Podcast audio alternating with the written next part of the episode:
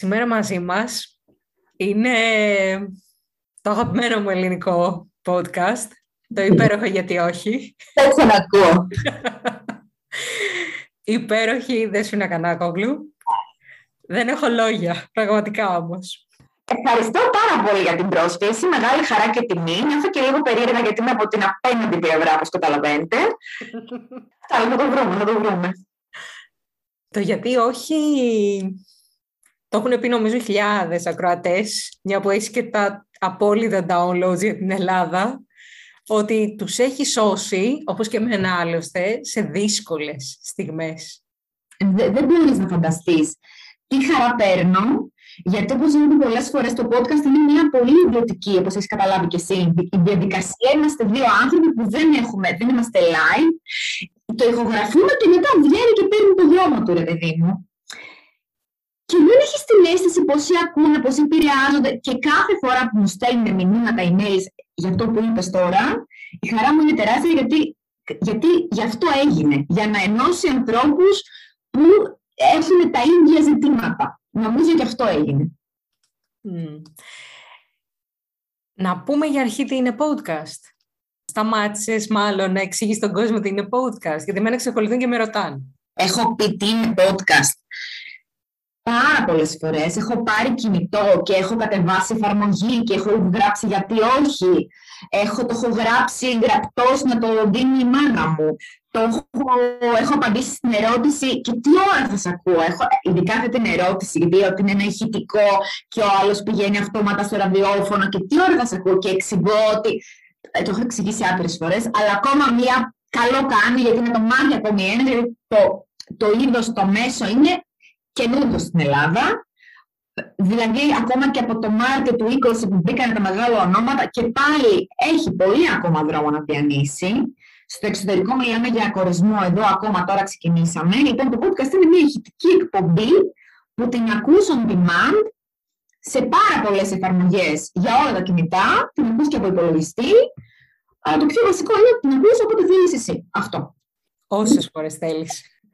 Όσες φορές θέλεις, εννοείται και αυτό.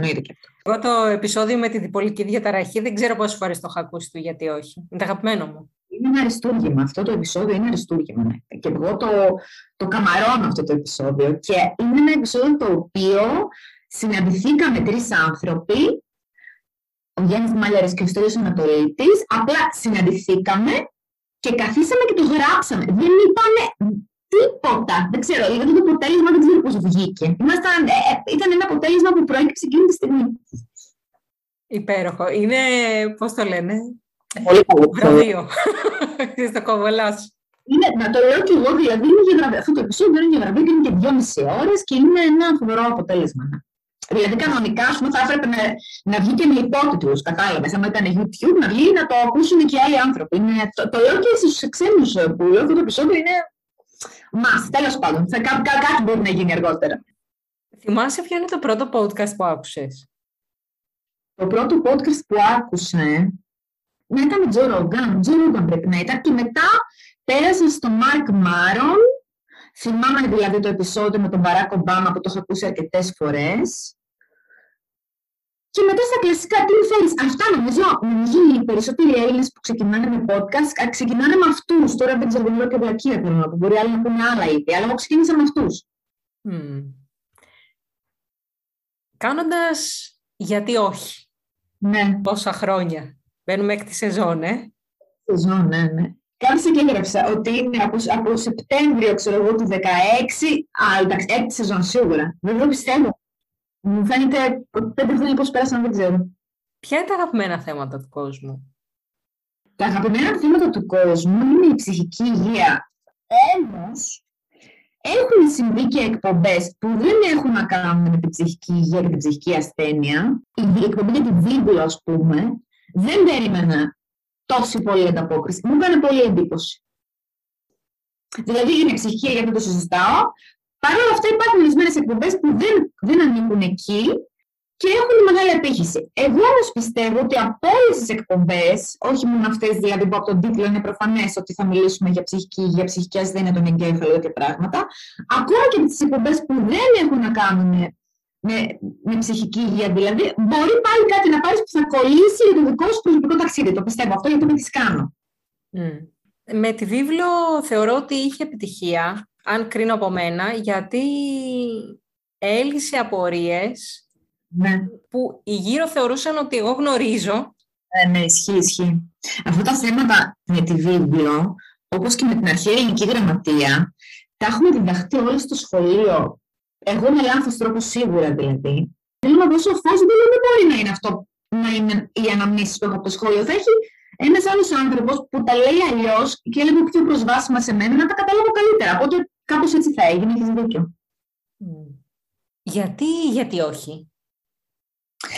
Λοιπόν, αυτό το όνομα, το οποίο έχει ακολουθήσει το λατινικό ρητό, το που λέει ότι «nomen est omen», δηλαδή το όνομα είναι ιονός, εγώ δεν ήθελα να κάνω podcast. Μου ήρθε η αναλαμπή το Φεβρουάριο του 2016 να κάνω αυτήν εδώ την εκπομπή, να μιλάμε για θέματα με ειδικούς, οι οποίοι να μιλάμε σαν κανονικοί άνθρωποι. Να μην μιλάμε δηλαδή το καθημερινά, το δημοσιογραφικά, ούτε ξύλινα. Και είχα κάνει και μία λίστα με τους ραδιοφωνικούς σταθμούς της Θεσσαλονίκης. Και εγώ τώρα, όχι απλά outsider, πιο κανένας δεν γίνεται. Λέω εντάξει ρε παιδί μου, θα προσπαθήσω. Δεν ξέρω, όσο ρομαντική, θα πάρω και τηλέφωνο να προτείνω την ιδέα μου. Είχα ρωτήσει κιόλας ποια είναι η διαδικασία και μου λένε θα κάνεις ένα πιλότο. Δεν έκανα πιλότο, αλλά πήρα τηλέφωνα, γελάσανε. Πέρα από ότι δεν ξέρουν η ραδιοφωνική σταθμή τότε τι είναι podcast, δηλαδή μιλάμε για πολύ άγνωστη λέξη. Και μου λέει ένας φίλος μου, με το podcast θα το κάνεις μόνη σου. Οπότε επειδή δεν κρατιόμουν, ήμουνα τότε σίγουρη για την ανταπόκριση που θα είχε, αποφάσισα να εκμεταλλευτώ την τεχνολογία, τη δύναμη δηλαδή που δίνει η τεχνολογία, για να βγάλεις τη φωνή σου και έξω. Όταν ξεκίνησα, από το όταν πήγα να δω εξοπλισμό, από το όταν άρχισα να το λέω σε φίλους και γνωστούς, που η αλήθεια είναι ότι για κανένα τρίμηνο το κράτησα κρυφό, όλοι που το ματιάζουν με τις βλακίες, γιατί ήξερα ότι θα ακούσω δισταγμό και όχι. Άρχισε να το λες όταν εσύ, ό,τι και να σου πούνε, θα είσαι πολύ έτοιμη και έτσι έγινε. Άρχισε να το λέω και το πόσο όχι άκουσα. Το πόσο από πού και σπού και δεν θα τα καταφέρει. Και δεν θα ακούσει κανείς στη χώρα που όλοι κοιτάνε reality, δεν θα ακούσει κανείς μία ώρα εκπομπή για την τυπολική διαταραχή. Δεν υπάρχει περίπτωση. Όχι άκουγα και από τους επαγγελματίες που προσέγγισα. Δηλαδή, θυμάμαι έναν τύπο που είχα πάει για να πω τι θέλω για να μου φτιάξει το site. Δεν θα ξεχάσω αυτό το χτύπημα στην πλάτη, κοριτσάκι μου. Ξαναδέστο, ξαναδέστο. Κάνε μου λίγο βίντεο, 3 λεπτά, 5 λεπτά. Αυτά θέλει ο κόσμος. Θα το ξαναπηγαίνω μπροστά. Αυτά θέλει ο κόσμος. Ξαναδέστο. Δηλαδή, έφευγα. Όμως, εγώ τότε ήμουν αποφασισμένη. Δεν μπορούσα να σταματήσει τίποτα. Και ήταν μια φωνή μέσα που έλεγε γιατί όχι ρε Δέσποινα. Υπήρχε και αυτή η φωνή του συνδρόμου του απατεώνα, αυτή που λέει μια φωνούλα, δεν θα τα καταφέρεις, αποκλείεται, από ποιος που, ποια είσαι εσύ. Ήταν όμως μια φωνούλα που έλεγε γιατί όχι ρε Δέσποινα και λέω θα την πω γιατί όχι και έψαξα και είδα που ήταν διαθέσιμο το γιατί όχι.gr και το γιατί όχι.com, βγάζω την πιστωτική μου κάρτα και το αγόρασα και το ένα και το άλλο και έτσι έγινε το γιατί όχι και πού να το ξέρω εγώ ότι αυτό το όχι θα συνέχιζα και θα το ακούω όπως το ακούνε όλοι οι άνθρωποι που κάνουν κάτι έτσι που δεν έχει ξαναγίνει, το ακούνε οι περισσότερες γυναίκες, αυτά τα όχι είναι ατελείωτα και συνεχόμενα, αλλά δεν πειράζει, εδώ είμαστε για να τα αντιμετωπίσουμε. Τα όχι όμως δεν είναι που μας φτιάχνουν. Με τα όχι κάνεις καριέρα, με τα όχι χτίζεις χαρακτήρα. Το λέω, μου το ξαναλέω, με τα όχι πας μπροστά. Τα όχι σου, τα όρια σου, αυτά είναι που σε οριοθετούν, δείχνουν το πλαίσιο, δείχνουν στους άλλους ότι ξέρεις ποια είσαι, δείχνουν στους άλλους και στον εαυτό σου μέχρι εκεί πόσο εκτιμάς τον εαυτό σου, πόσο πολύ τον υπολογίζεις, πόσο... Όχι μη σηκώνεις μία στο σπαθί σου, πόσο πολύ είσαι διατεθειμένος να το διαπραγματευτείς και τι όχι. Τα όχι τα οποία δεν είναι καθόλου εύκολα, έτσι. Και αλλάζουν και με τα χρόνια. Σίγουρα αλλάζουν. Μπορεί δηλαδή το podcast, εσύ που είσαι podcaster, να είναι full-time job. Εν τω μεταξύ, η λέξη podcaster δεν μου αρέσει καθόλου για κάποιο λόγο. Ναι, καθόλου. Δηλαδή, που θα σου πω, κάθε φορά που θα τύχει να με καλέσουν να μιλήσω σε κάποιο συνέδριο, κάτι δεν ξέρω εγώ τι. Και τους λέω, μην βάλετε τη λέξη podcaster. Βάλετε δημιουργός podcast, ναι. Podcaster δεν ξέρω γιατί δεν μ' αρέσει, τέλος πάντων. Το podcast μπορεί να γίνει μια επιχείρηση, μπορεί να βγάλει λεφτά. Δυστυχώς, λίγα είναι τα podcast. Τώρα μιλάω για την πρακτική του εξωτερικού. Στην Ελλάδα ακόμα, τώρα δεν θα πω καν ενισχύεται το μέσο. Τώρα δημιουργείται ο χώρος. Θέλει όμως πάρα πολύ πίστη. Θέλει υπομονή, το podcast, αν και πιστεύω όλα τα πράγματα που έχουν νόημα και ειδικά τα επαγγελματικά είναι μαραθώνιος, δηλαδή πως θα μπει στο χώρο του podcast για να κάνει λεφτά, καλύτερα να μην μπει. Εκτός βέβαια, εάν είναι μεγάλο όνομα ήδη, έτσι, τώρα αυτά που λέω τους ανθρώπους που είναι χωρίς το προνόμιο, το προνόμιο δηλαδή το να υπάρχει, να κάνεις τώρα, να έχει άλλο ένα κοινό, ξέρω, 500.000 ανθρώπους στο Instagram για να κάνει podcast, φαντάζομαι ότι τα πράγματα είναι διαφορετικά. Δεν μιλάω για αυτά τα παραδείγματα. Για τους κανονικούς, λέμε. Ανθρώπους που θα ξεκινήσουν ένα podcast. Να έχει υπομονή, να κάνει κάτι που θα το αγαπάει πάρα πολύ, να μιλήσει για κάτι που θα αγαπάει πάρα πολύ, να μην κάνει κάτι δηλαδή που έχει καταλάβει ότι είναι σεξι, έχει απήχηση στον κόσμο, αρέσει. Εσένα πρέπει να σ' αρέσει πάνω από όλα αυτά τα θέματα που εσύ θα προσεγγίσεις. Να βρεστεί μια υπομονή, είναι πολύ σκληρή δουλειά. Το υπομονή πρέπει να το ακούω πάρα πολλές φορές και μπορεί να γίνει βιώσιμο. Μπορεί. Τι εμπόδια αντιμετώπισες εσύ ως γυναίκα στο χώρο? Κάτι παραπάνω, υποθέτω, αν κρίνω από αυτά που ζούμε. Ναι, πάρα πολλά εμπόδια.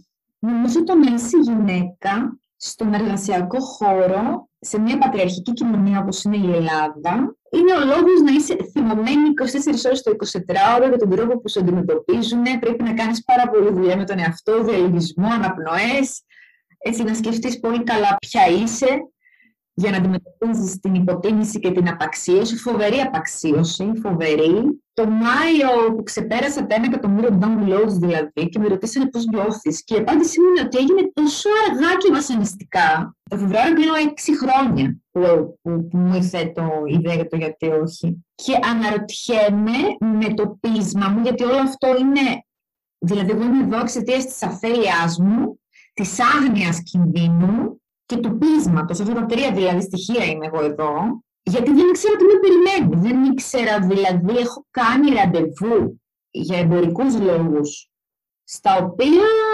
δηλαδή, μετά έκλειγα μια εβδομάδα. Από την υποτίμηση και την απαξίωση, θέλω να πω ότι μπορούμε να απορρίψουμε ανθρώπους στο email. Δεν χρειάζεται να τους βάλουν αυτοί στο χώρο μας και να τους ξεφτιλίζουμε. Δηλαδή, δεν καταλαβαίνω ποιο το νόημα. Δηλαδή, και εγώ απορρίπτω. Και ειλικρινά πιστεύω ότι όσο μεγαλώνω, με την έννοια του εξελίσσου να μεγαλώνω, εξελίσσουμε σαν άνθρωπος, σαν επαγγελματίας, λέμε και δεχόμαστε όχι. Δηλαδή, άμα δεν ακούς όχι και άμα δεν λες όχι, άρα σημαίνει ότι κάτι δεν πάει καλά. Κοίτα, είσαι σε μια φούσκα, σε μια ροζ φούσκα και δεν εξελίσσεσαι. Αν αποφασίσεις να εξελιχθείς, τα όχι να τα πεις και να τα ακούσεις είναι δεδομένο. Αλλά να τα ακούσεις με έναν τρόπο, δεν ξέρω, να υπάρχει και μια ευγένεια. Τα εμπόδια νομίζω είχαν να κάνουν με το γεγονός ότι το podcast δεν υπήρχε στην Ελλάδα. Δεν ήταν το ένα εμπόδιο. Ήμουν σίγουρη ότι θα μπουν και τα μεγάλα ονόματα, αλλά από το 2016 τα μεγάλα ονόματα μπήκαν μετά από 4 χρόνια, πάρα πολλά χρόνια δηλαδή μετά. Το οποίο ήταν καλό με το μέσο, γιατί αυξήθηκε η αναγνωρισιμότητά του και έφτασε και σε περισσότερα αυτιά. Το άλλο εμπόδιο ήταν ότι δεν είναι ότι δεν ζω στην Αθήνα, είναι ότι το podcast είναι media.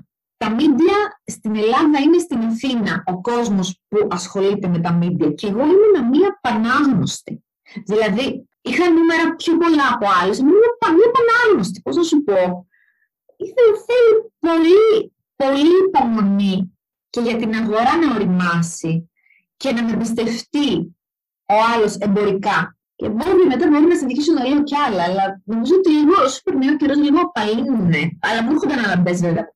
Αντιμετωπίσει και λέω πω. Αλλά νομίζω το μεγαλύτερο εμπόδιο ήταν ο χρόνος, η υπομονή, δηλαδή αυτό που συνεχίζεις και 355 επεισόδια, δεν είναι λίγα, δεν είναι πολλά. Δεν είναι λίγα, είναι πολλά. Είναι πολλά. Και είναι μεγάλα, δεν είναι αυτή δηλαδή 10 λεπτά, είναι μεγάλα.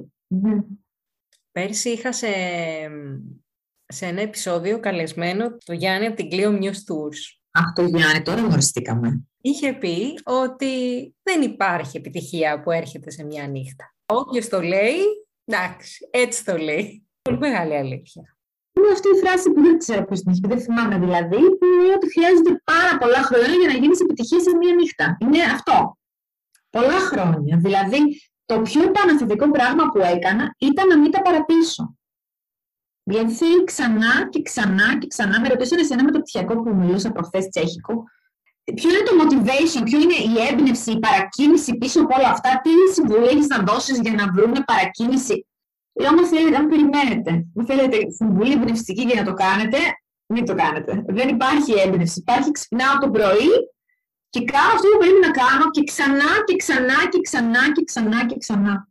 Δεν υπάρχει έμπνευση πίσω από όλα αυτά. Η έμπνευση είναι στιγμιαία και λίγο. Αυτός δεν είναι όμως και ο κορμός του επιχειρήν.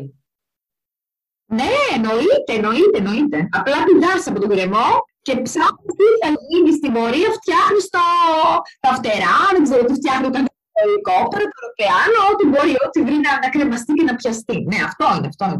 Άμα δεν πηδήξεις στο κενό, δεν γίνεται. Με την ασφάλεια εκ του ασφαλούς, εκεί στα πατήματά σου, νομίζω ότι θα πας μέχρι ένα σημείο. Χωρίς ρίσκο, δεν γίνεται. Χωρίς ρίσκο δεν μπορείς να γράψεις καμία ιστορία. Ούτε επαγγελματική ιστορία, ούτε και ερωτική, έτσι. Αυτό είναι και ο ορισμός της ευαλωτότητας. Δηλαδή και μια ερωτική ιστορία να ξεκινήσει. Χωρίς ρίσκο δεν γίνεται. Δεν μπορεί κάποιος να σου εγγυηθεί ότι αυτός ο άνθρωπος δεν θα σε πληγώσει, ότι θα πάει για πάντα. Δεν υπάρχει για πάντα. Υπάρχει ρίσκο μόνο και εμπιστοσύνη στον εαυτό σου, τίποτα άλλο. Όποια γίνει η κατάληξη, όλο και κάτι παίρνεις. Ακριβώς. Να πάρεις το μάθημα, όποια και να είναι η κατάληξη.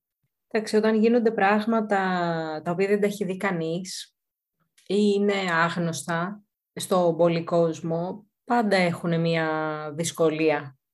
Μα και αυτό είναι νομίζω ζήτημα με αυτά τα θέματα. Είναι ότι το από πίσω από την κουρτίνα και το χειροκρότημα δεν μπορεί να το ξέρει κάποιος. Αρκετοί άνθρωποι το υποψιάζονται ότι αυτό έχει πάρα πολύ σκληρή δουλειά. Είναι και κάποιοι που θα σου πούνε, ξέρω εγώ, αυτό είναι το χόμπι σου και εσύ λες να ήταν έτσι. Όλοι τα χόμπι να ήταν έτσι, τίποτα άλλο δεν έχω να πω. Όλοι όσοι έχουν κάτι που δεν έχει ξαναπαρουσιαστεί εκπαιδεύει τον κόσμο, τον οποίο καλεί. Μα τώρα που δούμε σε αυτή την εκδήλωση στο Tech Camp στην έκθεση, κάποιους από τους trainers. Αυτό ήταν ένα πρόγραμμα για γυναίκες επιχειρηματίες από τα Βαλκάνια, για να πούμε και στον κόσμο να καταλαβαίνει για το πράγμα λέμε. Ήμασταν 40-30 από τα Βαλκάνια, 10 από την Ελλάδα. Σε μία από τις ομιλίες ξεκίνησε ένας από τους εκπαιδευτές. Πόσοι από εσάς έχετε εξηγήσει στους γονείς σας με τι ασχολείστε και δεν καταλαβαίνετε. Και συγκριτικά πάρα πολλά χέρια. Είναι νομίζω πολύ χαρακτηριστικό των τελευταίων χρόνων αυτό, γιατί επειδή ακριβώς αλλάζει η κοινωνία και πριν την πανδημία και τώρα, και οι άνθρωποι φτιάχνουν το επαγγέλμά τους οι ίδιοι, το δημιουργούν οι ίδιοι. Οπότε είναι δύσκολο να το εξηγήσεις και να το καταλάβουν. Οπότε είναι μέρος της διαδικασίας όμως. Κάποιοι είναι πρωτόνια. Ακριβώς. Και νομίζω το να μην ξέρει ο άλλος και να σου λένε ξαναπες τον, σε βοηθάνε και για να το πεις. Κάθε επόμενη φορά καλύτερα. Καταλαβαίνεις ότι εδώ κάτι πρέπει να το φτιάξω, να το πω καλύτερα. Το πιστεύεις κιόλας περισσότερο. Ακόμα περισσότερο. Οι άνθρωποι που ακούνε podcast, τι προφίλ έχουν? Νομίζω όσες έρευνες έχω διαβάσει, που λέει ότι ανήκουν στην δημιουργική τάξη, δηλαδή είναι άνθρωποι ανήσυχοι που διαβάζουν, που ανεξαρτήτως επίπεδος σπουδών, θέλω να πω. Νομίζω και τους δικούς μου δηλαδή να πω. Γιατί από τα μηνύματα που λαμβάνω, το προφίλ ανθρώπου που ακούει podcast, γιατί με ακούνε από 15 χρόνια μέχρι 85, έχω να πω, είναι άνθρωποι οι οποίοι είναι ανήσυχοι, ανήκουν στην δημιουργική τάξη, θέλουν να μαθαίνουν, θέλουν να αναθεωρήσουν, θέλουν να προβληματιστούν. Αυτό έχω να πω για αυτούς που ακούνε γιατί όχι. Τώρα, επειδή το δικό μου, ας πούμε, είναι ευρύ το φάσμα των θεμάτων που πιάνει. Τώρα για ένα podcast πιο.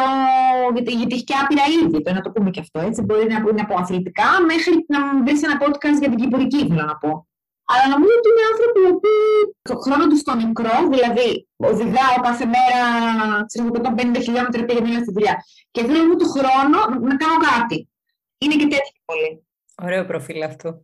Ναι. Πολύ, πάρα πολύ τέτοια μηνύματα έχω λάβει για κόσμο που ακούει γιατί όχι στο πήγαινε έλα τη δουλειά. Δέσποινα Κανάκογλου, να συνεχίσεις να κάνεις αυτό που κάνεις. Θα συνεχίζω να κάνω αυτό που κάνω. Έχω δηλαδή με την αφορμή της έναρξης της σεζόν. Δεν φανταζόμουν ότι άγγιξε τόσο πολύ τον κόσμο αυτά τα 10 λεπτά. Το είχα ηχογραφήσει, εν τω μεταξύ είναι και ένας από τους λόγους που μου καθυστέρησε η σεζόν. Και καθυστέρησε επειδή δεν πήγα να ξεκουραστώ. Αλλά μετά προσπαθούσα να κάνω την εισαγωγή και το έγραφα και το ξανάγραφα και το ξανάγραφα και το ξανάγραφα. Και ήμουν πάρα πολύ δραματική και δεν ήθελα. Και κάθομαι το πρωί και το κάνω την τελευταία φορά. Ήθελα να πω κάτι, ήθελα να την πω αυτή την εισαγωγή. Και μου στείλανε τόσο πολύ ότι συγκληθήκανα. Και λέω ρε παιδιά, με σκληρώνετε ρε παιδί μου. Γιατί σκεφτόμενη την ερώτηση γιατί το έκανες αυτό, και έχω απαντήσει με πολλούς τρόπους. Αλλά ένας από τους πιο σημαντικούς λόγους ήταν ότι όταν εγώ το έκανα, εγώ ένιωθα μόνη μου. Δηλαδή, αυτό που ήθελα να ακούσω δεν το είδα πουθενά και λέω θα το κάνω εγώ. Δεν μπορεί να φανταστείς πόσο με συγκινεί όλη αυτή η συσπήρωση ότι ο κόσμος βρίσκει απαντήσεις μέσα από το γιατί όχι. Και εγώ βρίσκω απαντήσεις, γιατί εγώ έχω πάρει απαντήσεις μέσα από τις εκπομπές. Δηλαδή, αυτό που βιώνω και το βιώνω και εγώ. Είμαι και εγώ, δηλαδή, ακροάτρια, είμαι ταυτόχρονα παρουσιάστρια και ακροάτρια. Και λέω, ώστε γι' αυτό, ας πούμε, τότε έγινε εκείνος στη ζωή σου. Και χαίρομαι πάρα πολύ για τον τρόπο που γίνεται η εκπομπή, για τον τρόπο που μιλάει και οι καλεσμένοι. Μ' αρέσει πάρα πολύ αυτό. Μ' αρέσει πάρα πολύ αυτή όλη η κοινότητα και θέλω πάρα πολύ να κάνω και ένα event στην Αθήνα πρώτα θα γίνει αυτό. Τώρα δεν ξέρω πότε θα γίνει. Για να γνωριστούμε για από κοντά, γιατί μου το στέλνουν πάρα πολύ. Να γνωριστούμε από κοντά, οπότε θα γίνει και αυτό, να ξέρετε. Με το ΆΚΑ. Αχ, το ΆΚΑ, καλά τα λες και πολύ ωραία. Είμαι έτοιμη να κλάψω, δεν θα κλάψω. Σε ευχαριστώ πάρα πολύ. Εγώ ευχαριστώ πάρα πολύ. Εγώ ευχαριστώ γιατί είναι και πρώτη φορά σου λέω που μιλάω. Έτσι και τόσο πολλή ώρα σε ένα άλλο podcast. Όπως αυτός που κάνει, που παίρνει τη συνέντευξη, είναι αυτός που έχει τον έλεγχο. Νομίζω είναι ένα θέμα ελέγχου. Είναι αυτός που έχει τον απόλυτο. Οπότε όταν εγώ κάνω, έχω τον έλεγχο. Τώρα αφήνομαι σε σένα, καταλαβαίνεις. Και είναι άλλη αίσθηση. Mm. Και μ' άρεσε. Δηλαδή, εντάξει. Δεν το έχω σκεφτεί αυτό ποτέ, γιατί όποτε έχω καλεσμένους, λέω είσαι εδώ για να πεις αυτό που έχεις. Ναι. Πάρε με μαζί σου. Ναι. Και το αφήνω. Ας το αφήνεις έτσι. Εγώ το βλέπω αλλιώς. Εγώ έχω τον έλεγχο, καταλαβες. Και είναι δημιουργώ το πλαίσιο για να βγει αυτό που βγαίνει στον τελικό ακροατή. Κάπως έτσι το βλέπω. Τώρα, νιώθω ότι εσύ είσαι στον έλεγχο του πλαισίου. Θα το βγάλεις, θα το ακούσω. Όλοι λοιπόν, γιατί όχι, εννοείται, σε όλες τις πλατφόρμες, παντού. Γιατί όχι και στα social, παντού, όπου είναι, για να είναι μαζί μας για πάρα πολύ καιρό ακόμα. Έχετε να δείτε πολλά πράγματα ακόμα. Πάρετε χαρτομάντρια, μόνο αυτό σας λέω. Ευχαριστώ πάρα πολύ. Εγώ ευχαριστώ πάρα πολύ. Φιλιά πολλά, καλή σεζόν εύχομαι και σε εσένα προσωπικά και σε αυτούς που μας ακουνάνε μια πολύ καλή δημιουργική σεζόν και θα τα καταφέρουμε. Παιδιά, να μην ξανακλειστούμε, όλα καλά θα πάνε. Συγκρεμία. Και υπομονή, παιδιά, υπομονή. Υπομονή είναι πολύ υποτιμημένη αρετή, αλλά θέλει υπομονή. Δεν γίνεται αλλιώς. Καλό βράδυ. Φιλιά πολλά.